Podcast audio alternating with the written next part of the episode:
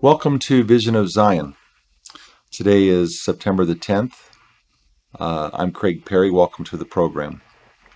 It's been about 10 days since I recorded my last uh, podcast, which was episode 14. This is episode 15. And a good part of the reason for that is because I, I contracted COVID and I've been on the mend. And hopefully, I'm feeling good enough to uh, hope do a good job today in discussing a, a, topic that was suggested to me by a very good friend, someone I've spoken to about on the on the program. She's asked me to address our youth and and talking about staying in church or leaving church. I'm going to try and make this a broader message for any church that you might belong to. As I've mentioned before, I belong to the Church of Jesus Christ Latter day Saints. And I, I want to give you a little bit of background or maybe my history with people who stay with church or belong to a church and stay with it, or those who decide to leave. I know the decision to leave going to church is a, or quitting or resigning is a very um, personal issue. And I just want you to know that I've been exposed to this issue for many decades. And I want to go back and just tell you some examples of my encounters. I guess I should start by saying that I still go to church and I've been a regular church attender since I was uh, a child, with very rare exception. I've been a regular church attender, and I want to talk about the benefits that I've found from doing that and also some of the challenges. But just to give you some background of what I've experienced, growing up in Southern California, we had a very large youth group of mm, friends that, well, they were friends for a long time because we attended many, many classes together from our youth and then into our teens. And I remember I was in a priesthood quorum of young men. Uh, this would have been at the age of 14 and 15 years old. and as I recall, we had about 16 of us who regularly attended church in this quorum. And we did camping together, we did backpacking together, we did all kinds of activities and I remember by the time I was 16 years of age, that's when we transitioned from one quorum to another. So, just to give some background, we have three Aaronic priesthood quorums for young men in our church. We have, at the time, it was 12 and 13 were deacons, 14 and 15 were teachers, and then 16, 17, and even in 18, we were priests. And between the teachers' quorum, where we had 16 young men, and becoming a priest, I remember at one point we only had two of us left of my peers. And I was, it was discouraging to see my friends leave for a variety of reasons. Some moved away, some just decided not to go. I don't even know all the reasons, but I just know that the number became very small. We had a couple of people move in who became really good friends. So we had maybe four or five of us because we had some older young men in there too. But that was my first experience with watching people just suddenly not go to church anymore. I'm going to fast forward to when I was a missionary. I was in a city in near Naples. I was uh, at the time I'd been assigned to be a district leader, which just meant I was supervising about 10 missionaries, six elders, four sisters, and we were in a what was considered to be one of the strongest, if not the strongest, branch of members in in that area. We had wonderful families. Uh, we were invited to dinner every Sunday to someone's home, which was not typical in my mission, but in, in this war, this branch the, of people, there was maybe I'm not sure 30 or 40 members, super strong. Uh, we were invited to to dinner every Sunday, and seems like they almost fought over us to come over. It was really wonderful. The camaraderie and the love was great. And then uh, this was during the time of the earthquake in Naples, which we were there for, November of 1980.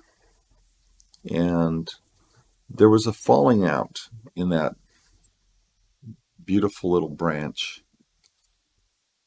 And I watched this branch go from the strongest to completely disintegrated. Uh, there were some issues with the branch president, some of his doctrines or teachings that riled and upset a lot of people, and and anyway, the activity in that branch plummeted, and I was there to witness the whole thing fall apart. It was very very discouraging and sad because they had had such a close bond of love and friendship between each other and and with the missionaries and then to watch it all come apart was really a travesty um, for my own self i only really had one struggle with going to church and that was right after i came back off my mission i was attending well, what happened is I came home, my brother found a place for me to live. He didn't know the people I was going to move in with. He was just trying to find me a place to move into, which I did. And I didn't really bond with them. They, this was in the middle of the school year, so they'd already had this bonding period in September. I came in in January and they were real nice guys, but they'd already they were close friends. Bunch of guys, as I recall, from Hawaii, super close uh, friendships and bonds, and they were they were not unfriendly to me, but I just didn't uh, I just didn't click with them, and I was attending church by myself, and that was hard. That was very hard to go from, uh, let's say, a, a leadership position in my mission where I had served and had been friends and friendly with so many missionaries. and then to come home and not know anybody. And then the group that I was staying with, I don't think they were attending church or not regularly. And so to go off to church by myself, to go to school by myself, it was hard. And so, for social reasons, for a period of about four months, even though I went to church, I was alone, I was lonely, and I still acutely remember how that felt. And I know that after that, I made a concerted effort that when I saw somebody in church who didn't have a friend or didn't have someone they were sitting with, I would make a point to go over and introduce myself and try and get them integrated with other people in the ward or in our congregation and I'm not I don't think I do as good of a job today as I used to, but it's important that we friendship other people that are new and feel like they're an outsider. I think that's a big one of the reasons that people don't go to church anymore is they they fail to find the socialization that they expect or or need as a or crave as a human being. I think we all need that. Anyway, so now, since that time, and throughout my life, there have been people that I've been close to who were members of my church, and I have seen many of them decide the church isn't for them. At least our church isn't for them. Some abandon religion completely. Some just don't go to the church that we met in. And some just, um, I guess, just become what we call inactive or just kind of uh, passive about it and, and not finding any relevance to it. Um, I've had friends leave the church, and frankly, some of them have left for really good reasons. I don't criticize them for for their reasons. Some have thought it out very carefully and have very, very good reasons, and I still love them, and I still fellowship with them, and I accept them for the decisions that they have made in their lives. I don't think any less of them. In fact, a lot of them have really thought things through. But I will say, and, and maybe I'm not 100% informed, but of my friends and, and family who have left, I'm, I'm not sure that they've ever found a competent or a really good replacement for the church. Some of them are very sad that for reasons which are personal, they needed to leave, uh, that their convictions don't square with teachings of the church. I'm not I don't think I know of anybody who in in my circle of friends over the years who left because because of moral failings these are people who left because of um, various issues. I think there'd be social issues, how they were treated or are treated, and then, of course, differences in doctrinal views about what is the gospel of Jesus Christ. So it's been inter- an interesting journey. And what I want to discuss is why I stay.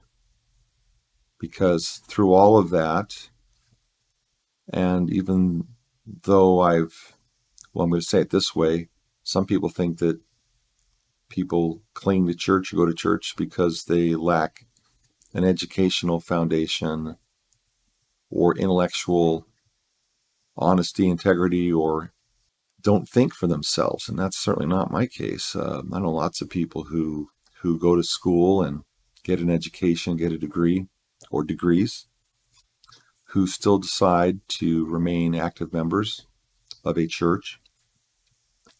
For me, I've I've obtained two degrees, one in accounting, and then I went on and went to law school.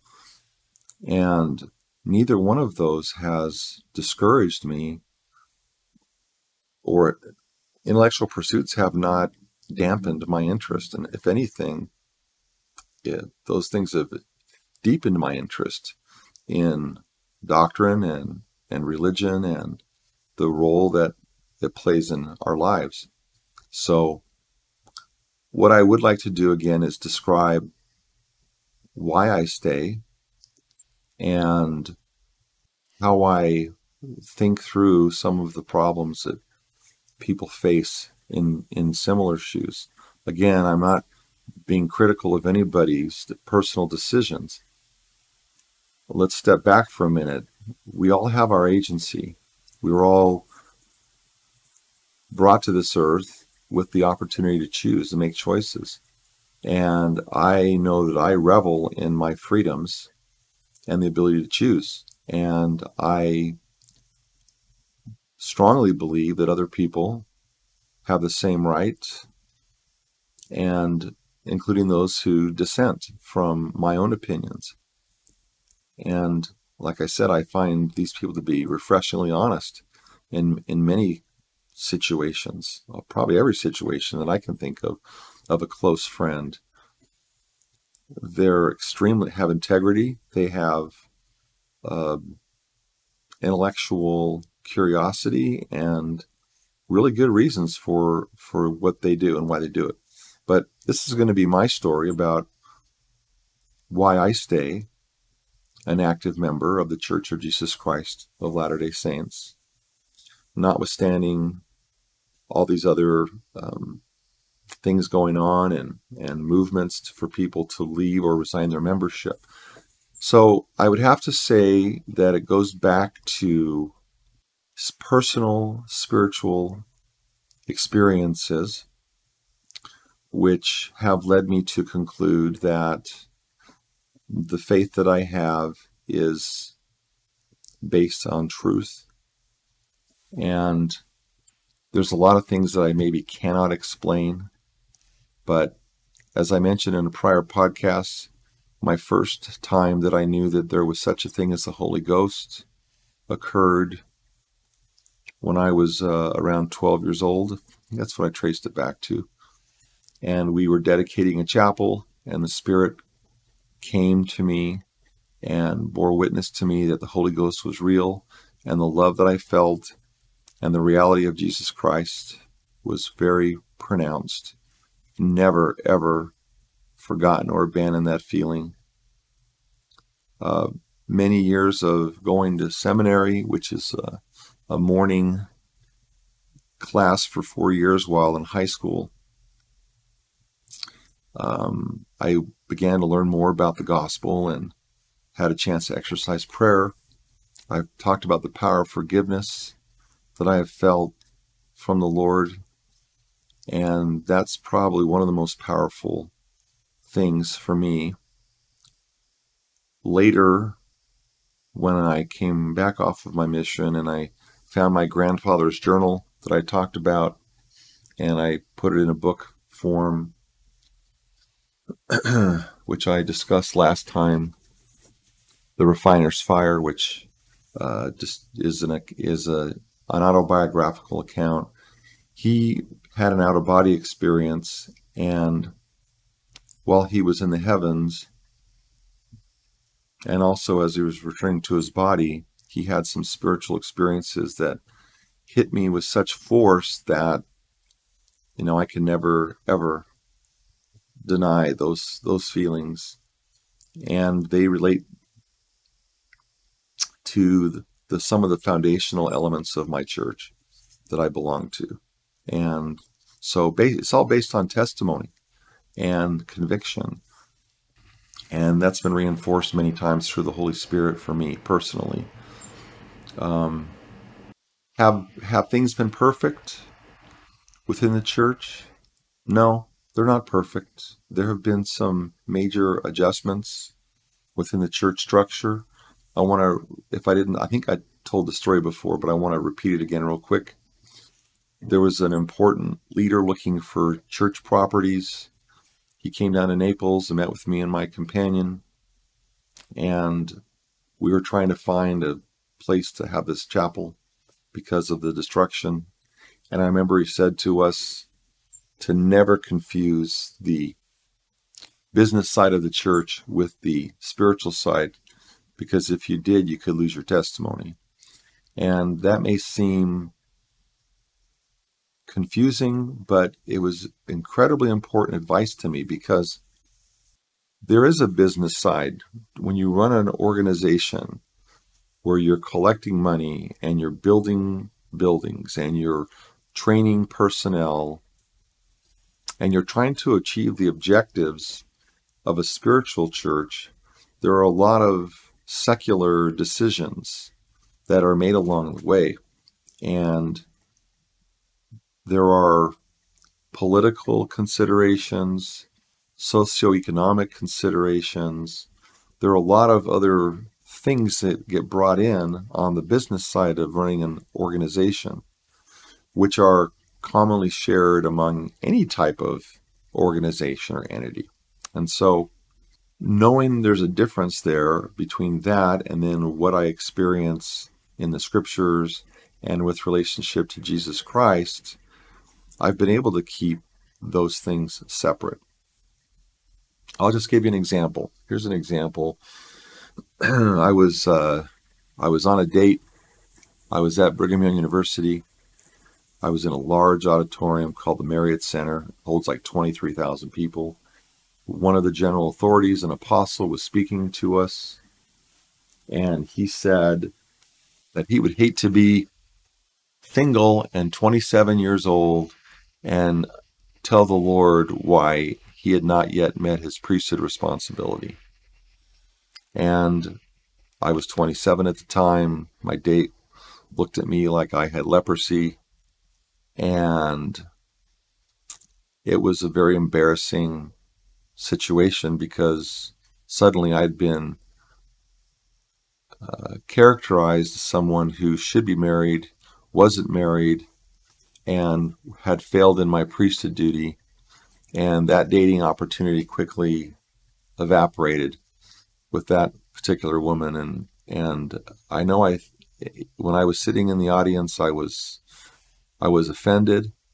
And I thought to myself, well, elder so and so, I'd rather be sitting here 27 and clean, morally clean, and not having married the wrong person than have married the wrong person and check that off my list.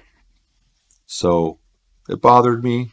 You know, did it keep me from church? Of course not. But it was an it was an insensitive thing that was said, and it shouldn't have been said. So, has that ever happened since? on occasion, on occasion, on re- really on rare occasion, I hear those kinds of things said that have nothing to do with my membership in the Church of Jesus Christ. And people have their opinions, people have their thoughts. I, I've also learned to distinguish between what is someone's opinion and what is official doctrine of Jesus Christ. My faith is rooted in the gospel of Jesus Christ and not rooted in some of the pronouncements of even church leaders. Um, some opinions of which have dramatically changed and and been refined or restated over many many decades. So I don't worry about that. One of the things that I think about, this is really an important verse for me. If you go to John chapter 6 in the Old, in the New Testament, Jesus has just fed the 5,000 and he's been healing people right and left. People are following him in massive numbers. In fact, there's a place where they said they wanted to force him to be the king.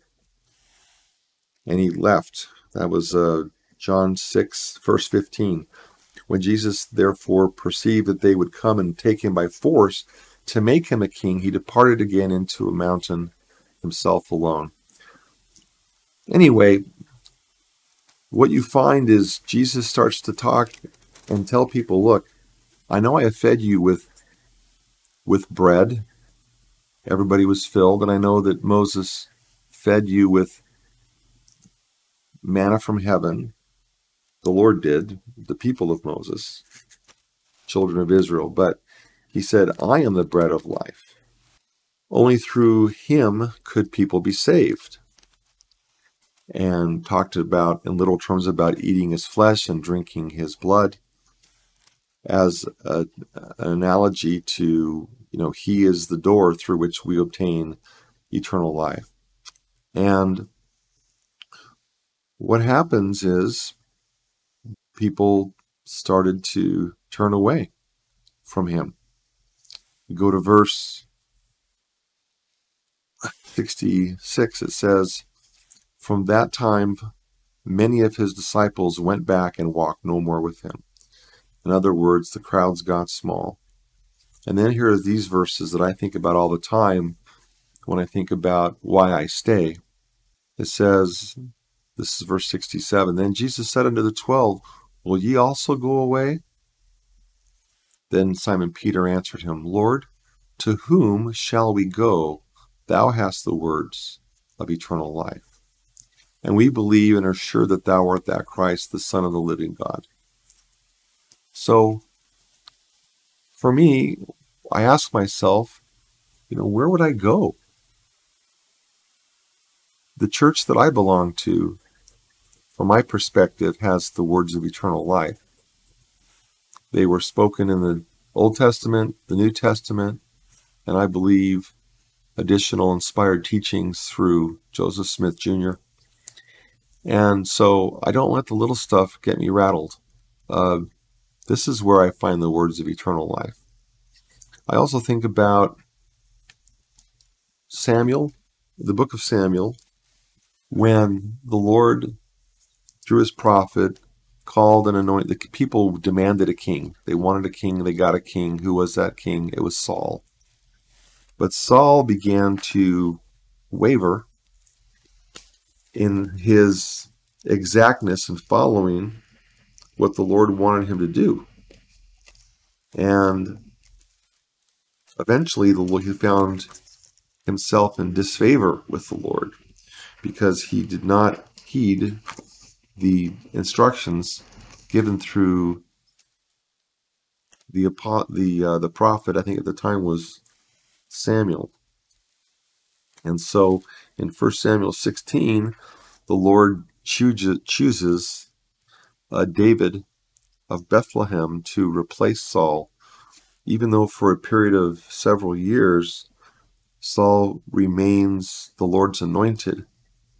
Um, let me go to Samuel, 1 Samuel 24 16. David finds Saul asleep in a cave.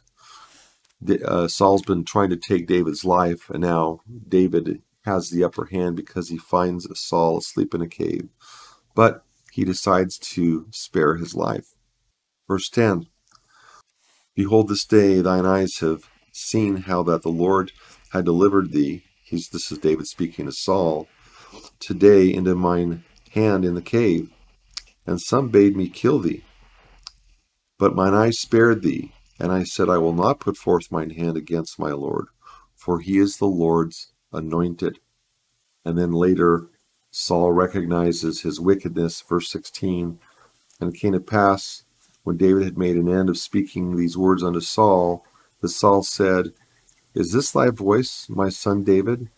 And Saul lifted up his voice and wept, and he said to David, Thou art more righteous than I, for thou hast rewarded me good, whereas I have rewarded thee evil. What's the point here? The point is, we are required by the Lord to support the anointed those who have been put in place by the Lord, and we should pray for them. We should pray for their success, pray for them to receive inspiration, pray for them to do their job, and eventually the Lord will either grant them grace or they may potentially be replaced. I'm not sure if there's anything that I've said that will help you today. I've just want to share with you that if you have a testimony about the things that you believe, if the Holy Spirit has spoken to you, don't let yourself be diverted. There's power in the concept of a church. The Savior organized a church. He created opportunities for service in the church. I often think about when there were floods in Texas and and in New Orleans. Many people felt stranded and, and they felt helpless. The people who rendered service, especially early on, were people who belonged to churches. They got themselves organized, and rather than lament their own condition, they were literally reaching out and feeding and clothing and providing shelter for flood victims, storm victims. And we see this all the time where the, the power of church, the power of organization, is much greater than individual efforts. For me personally, there's never been a good reason to stop going to church Yes, I've had to forgive others. Yes, I've had to look beyond some of the comments and views of others, including leaders, and remain focused on the Savior. The place you should be is where you feel there's priesthood power and the Lord's anointed who have been called of God to deliver His word and administer the ordinances of baptism and receiving of the Holy Ghost and the priesthood. The reason to stay in church is because there's power there and there's room for people to make mistakes and to learn from those mistakes and to grow. I'll tell you one of the biggest changes that has occurred in closing. It seemed that for the bigger part of my life, the church leadership took the position that the gospel of Jesus Christ had been restored. And the idea was that we were just kind of putting some of the final touches on it. But not many years ago, I remember hearing Elder M. Russell Ballard talk about how the gospel of Jesus Christ is just beginning to unfold. The restored gospel of Jesus Christ is just beginning to unfold. And then I heard this same theme when President Russell M. Nelson became the prophet of the church. He made comments similar to that, that the restoration of the gospel has just begun. Now, this is something that I had concluded based on my study of the Book of Mormon and the Bible, Book of Revelation, Book of Daniel, that there were many big things coming still. And so it was comforting to me to finally hear this acknowledgement that there were big things coming and that we're just at the infancy stages of what the Lord would consider to be a restoration of the gospel of Jesus Christ. That's exciting to me to hear those acknowledgments because in the next few podcasts, that's what I want to talk about is what's going to unfold in the future, how is it going to unfold. It's not a predictable or expected unfolding of a story. It's frankly full of twists and turns and surprises. But you can be assured that God has a plan and that His church plays a role in it. I pray that you will find a home within a church where you can worship according to the dictates of your own conscience, your God. I'm grateful for my spiritual conviction that God lives and that Jesus is the Christ and that inspired men and women have walked the earth who have been granted insight into their nature and into their what they expect of us, and that those things can be shared and disseminated even in our day. Thank you for listening.